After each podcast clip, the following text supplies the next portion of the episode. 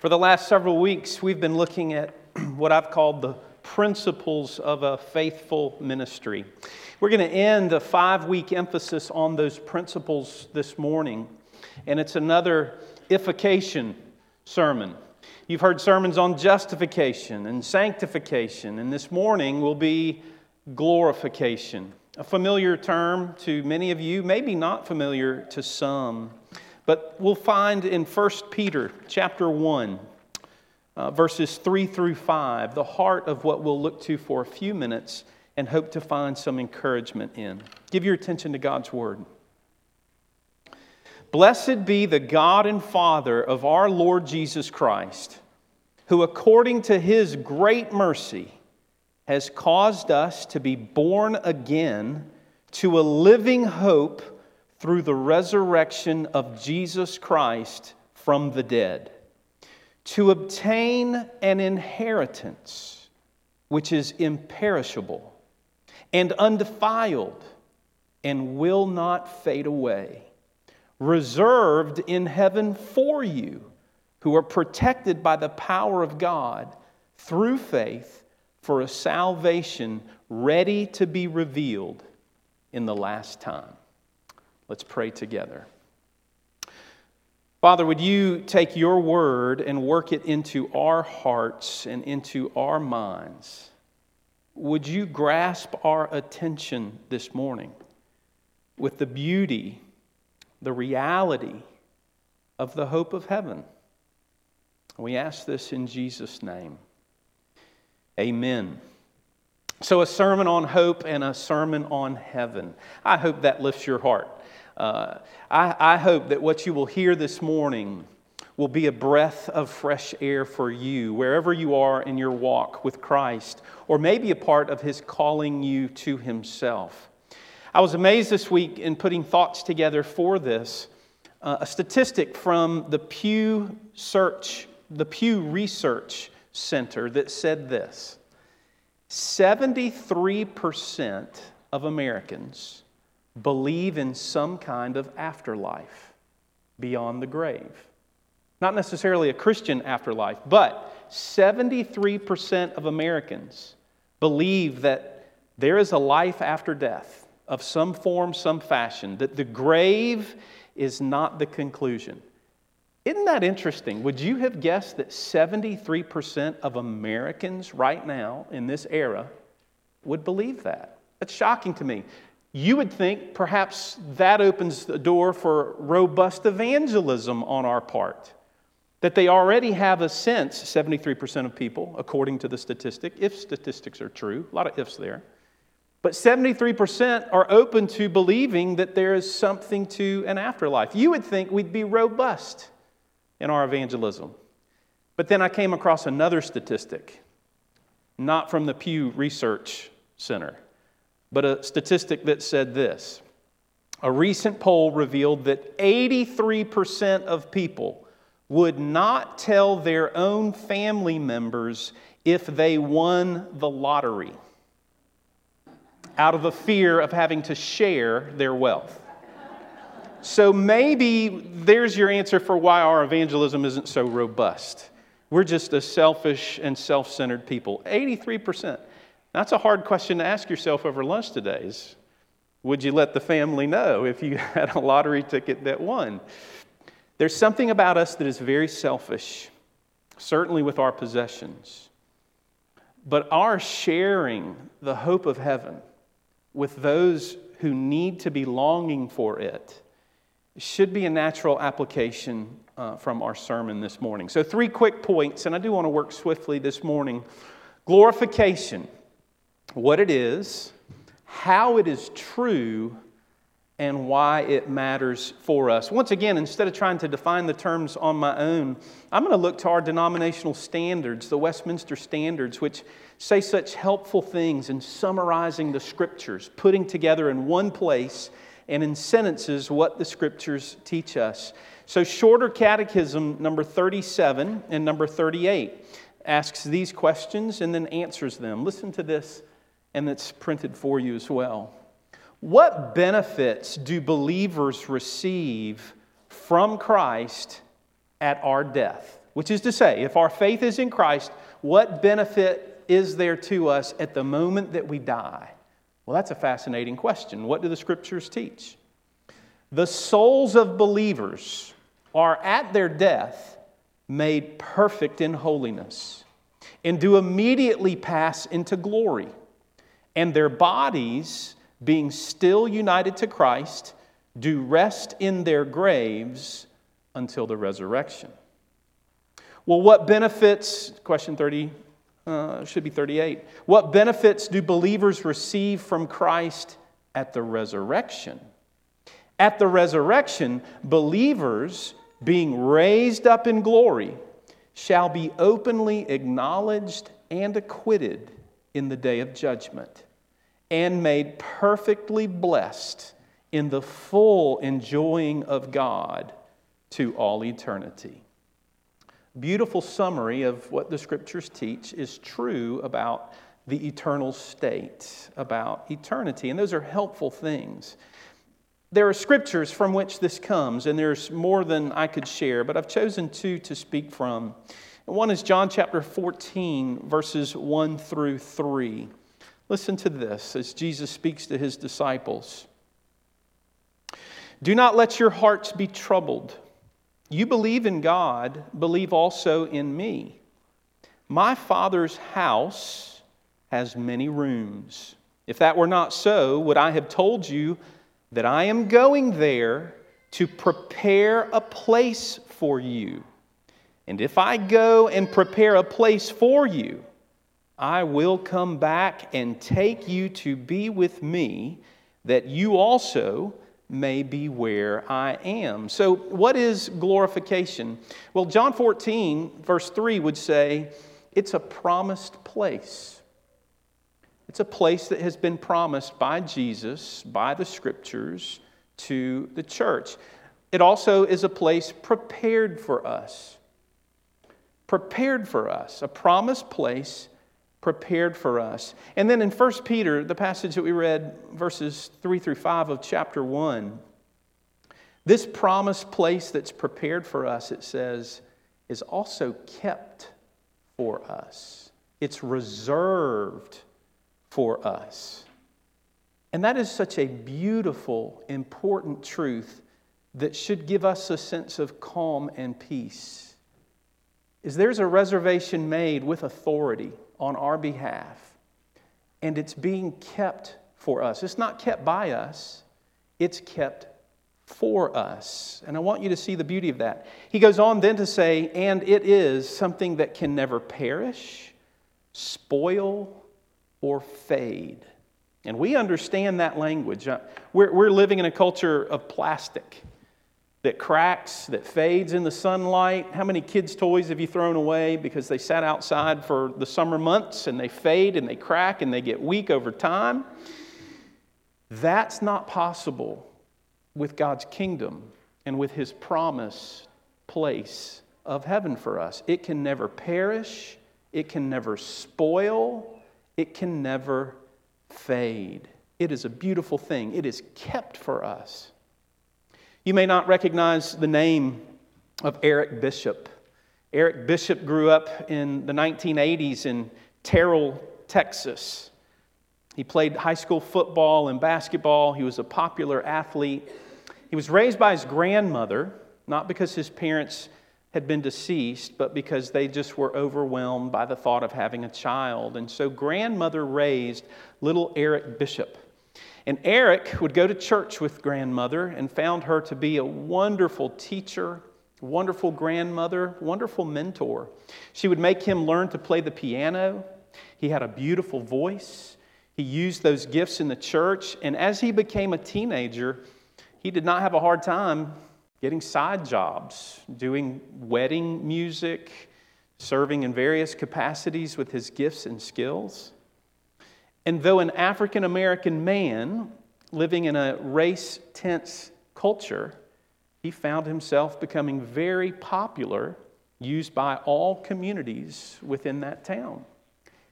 And he began to make a lot of money as a teenager. And when he came home with his first wad of cash, he showed it to his grandmother with joy. And she took the cash from him and said, You, every time you make money, you bring that cash to me. And as a 14, 15 year old boy, he began the pattern of every time he made money, he had to give it to grandmother. And though he loved his grandmother, he resented that action. Why is she doing this? Why can't I keep my own money? So he loved her, but he was a little resentful because he didn't understand until he was 21 years old. And grandmother said, Okay, here's the card to your savings account. I've been saving the money, keeping it for you for all these years because I knew that you would blow it on stupid things. And as a 21 year old who now felt like the richest person in the world, he realized his grandmother had loved him well because she kept for him what he would have spent and wasted like a prodigal son. That person would go on and change their name from Eric Bishop to a new stage name, Jamie Foxx. If any of you know who Jamie Foxx is, it's a wonderful, powerful story. And I heard that years ago. I thought, you know what? The Lord loves us enough to keep, to guard, to reserve, to protect all of his promises to us because we would squander it in an instance. So, glorification is a promise kept by God Himself that He will see it through. And then, fourthly, it's the blessed hope that propels us through our suffering. The promise of glorification is the blessed hope, it says in verse 3, that God Himself has done, and it propels us through the hardest of suffering that we can experience. Verses 6 through 9, continuing in the same passage where I stopped off, Peter says this In all this you greatly rejoice, though now for a little while you may have had to suffer grief in all kinds of trials. But these have come so that the proven genuineness of your faith, of greater worth than gold, which perishes even though refined by fire, that it may result in praise, glory, and honor when Jesus Christ is revealed. Though you've not seen him, you love him. And even though you do not see him now, you believe in him and are filled with an inexpressible and glorious joy. For you are receiving the end result of your faith, the salvation of your souls. It is the blessed hope. It can't perish, it can't spoil, it can't fade. It is a real and true promise that is coming true for those in Christ Jesus. Can you be encouraged by that? In the midst of your suffering, whatever your suffering may be right now. It may be health diagnosis, it may be pain, it may be financial, economic stress and disappointment, it may be relationships. But can you find any hope in the promise of God for what He is going to do and complete in you? I've been speaking at youth group for the last few weeks of summer and we've been talking about Matthew chapter 7 and being built upon the rock. And we've been talking about the winds and waves of this life that try to erode our foundation. And those winds and waves, figuratively, come in all kinds of ways. But one of those is suffering, it's physical suffering. And as I was preparing these thoughts this week, we probably had more calls to prayer for GPC family and friends for physical needs than I've heard in the two years that I've been here. All of a sudden, winds and waves. We need help. We need relief. We need meds to work. We need doctors to have wisdom. That's a part of how glorification can propel you. That no matter what comes in the here and now, there is a promise of something coming later. Because the winds and waves do come, they come for every one of us. Yesterday, I was forwarding my daughter uh, an article in the news that popped up that Justin Bieber has been diagnosed with what's it called? Ramsay, oh, I have it in my notes. What is it? Ramsay Hunt syndrome. My daughter thinks Justin Bieber, since she was a little girl, was the greatest musical performer in the world. Of course, he looks like a million bucks, she would say. And that virus is paralyzing half of his face. And it may or it may not get better. And I thought, as I'm thinking about winds and waves, they come for every one of us in this life. They come for every one of us. It may be today, it may be tomorrow, but the hope of heaven, glorification, that blessed hope and promise, it is to propel us through our suffering. It gives us a context for it, as First Peter does, to not be surprised when it comes. The scriptures tell us it is coming. Some of you know the name of the late J.I. Packer. Listen to these words. He says, God uses chronic pain and weakness, along with other afflictions, as his chisel for sculpting our lives. Felt weakness deepens dependence on Christ for strength each day. The weaker we feel, the harder we lean and the harder we lean, the stronger we grow spiritually, even while our bodies waste away. Amen? Nobody wants to be chiseled on through sufferings. But God's always worked in His people's lives that way, and He's always done it for our good. So, what hope is propelling you as you live through your daily, mundane routine and the little sufferings or the big sufferings that come your way? Is the promise of glorification in heaven even on your radar? Well, of course, I'm a Christian. It's on my radar. So, about 12 years ago, a pastor who's a good, dear friend of mine, he called me and we were talking, and he said, Paul, I was thinking, I don't think about heaven very much. He was probably about 40 years old when he said it. And my immediate internal reaction was to think to myself, huh, you don't think about heaven very much? Well, I don't either. I'm thinking about everything else all the demands, the busyness, the pace of life, the things to do. Is the Christian to be calmed and propelled by this hope and promise of God? We really are. But you and I tend to not think about it very much. Thankfully, some of our hymns in the church help us to think about it.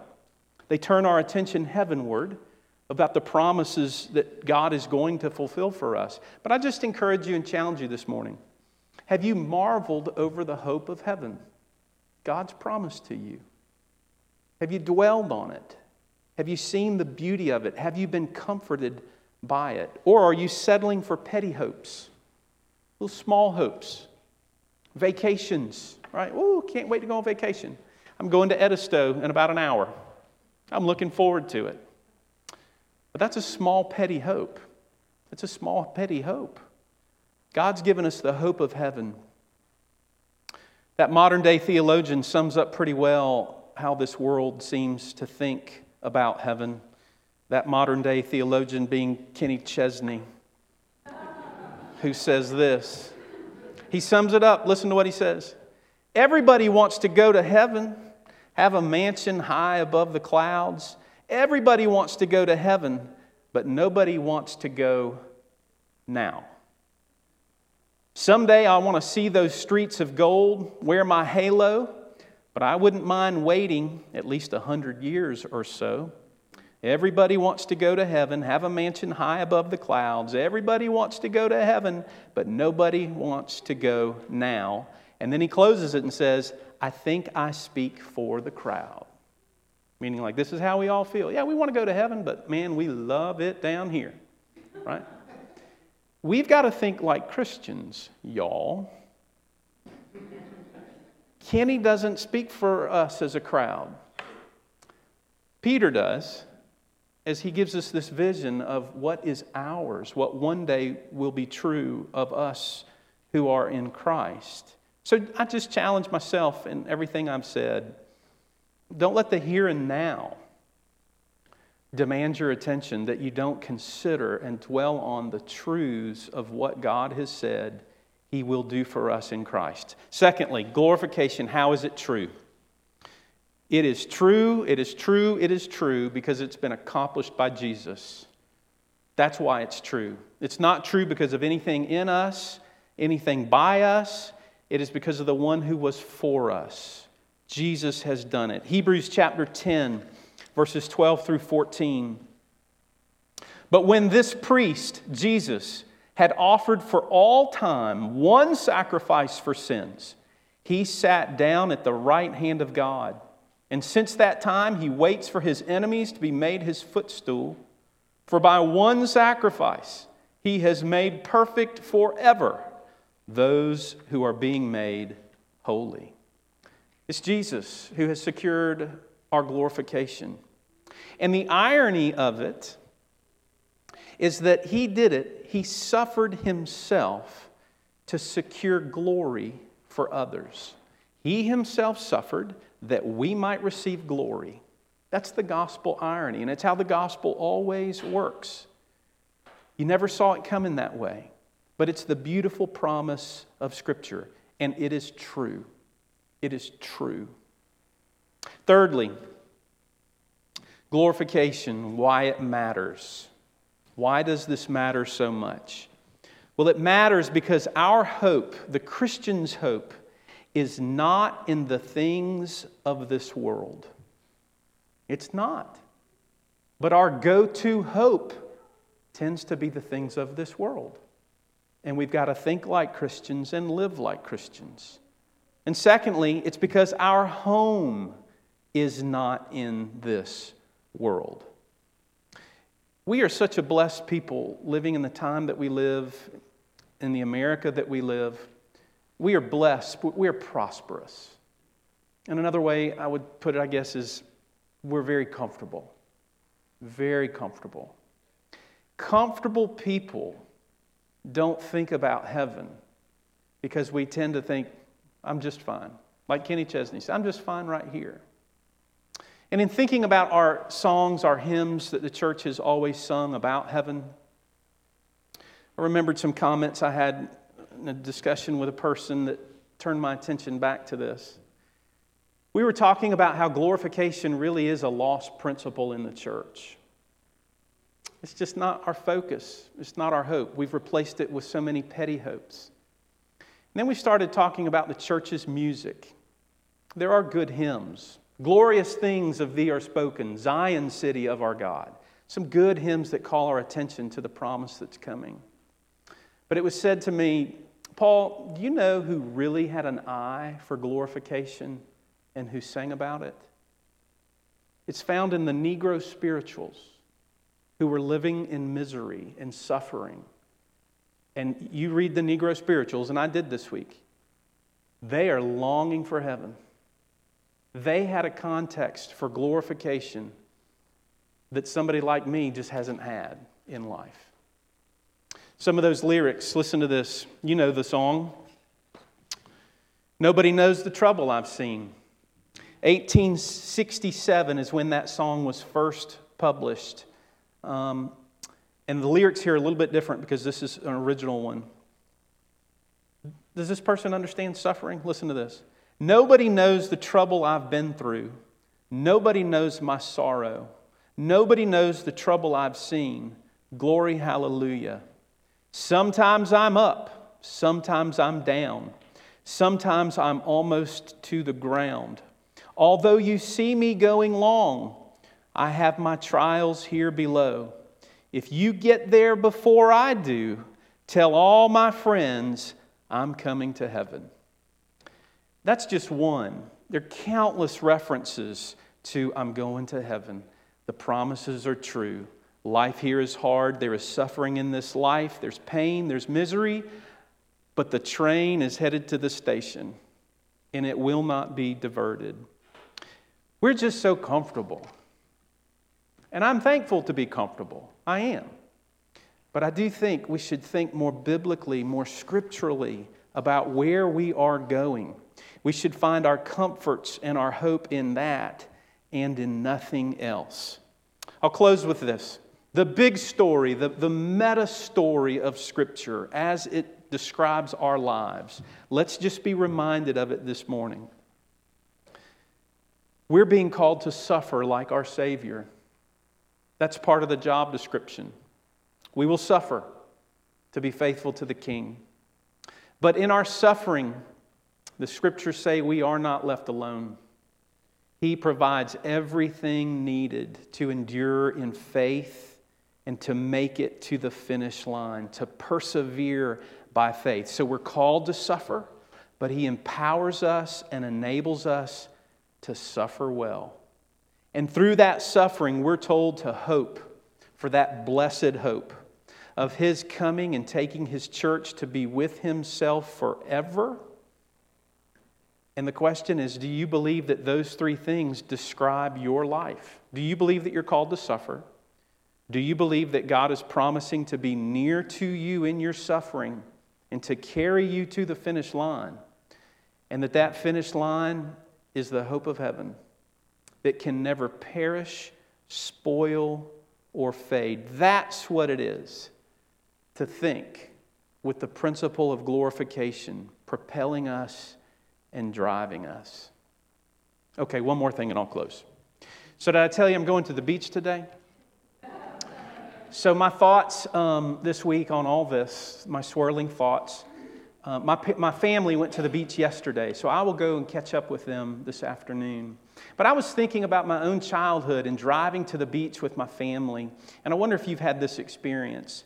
You're a little child, and all you know is you're going to be in the car for hours, and it takes forever, but you're excited to get to the destination.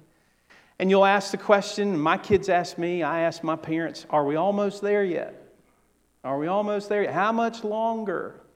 And my dad would say things that I would later say to my kids. He said, You'll know it when you see it.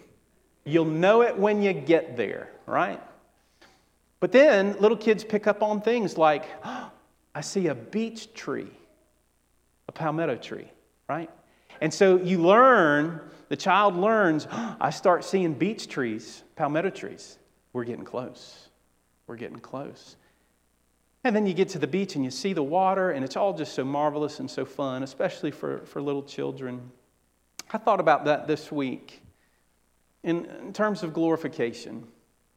You'll know it when you get there, right? Are we almost there yet? Don't know. Um, sometimes we will get a diagnosis in life that jolts us, that rattles us. I think I want to encourage all of us, thinking like Christians, to see those as beech trees. We're being reminded of our frailty all the time. Death is coming. Beech trees remind us that we're getting close, but it's a beautiful thing to arrive, to be with your family at the beach to be with our Father who is in heaven. Beech trees, they're coming for every one of us. Don't be afraid when you see them. Our hope is in Jesus, into an inheritance that can never perish, spoil, or fade. Do you believe that? Let's pray that we would. Our Father in heaven, we thank you for the truth of your word that we so desperately need. We thank you for the hope of heaven. We pray, Lord, that you would propel us through suffering by believing in your promises, by seeing life as you've described it, not as our culture has. And so, Lord, would you lift our hearts? And as we sing of the hope of heaven as a feast, Lord, may our hearts be lifted high. May our attention be heavenward in Christ Jesus. And we give you thanks for all your promises.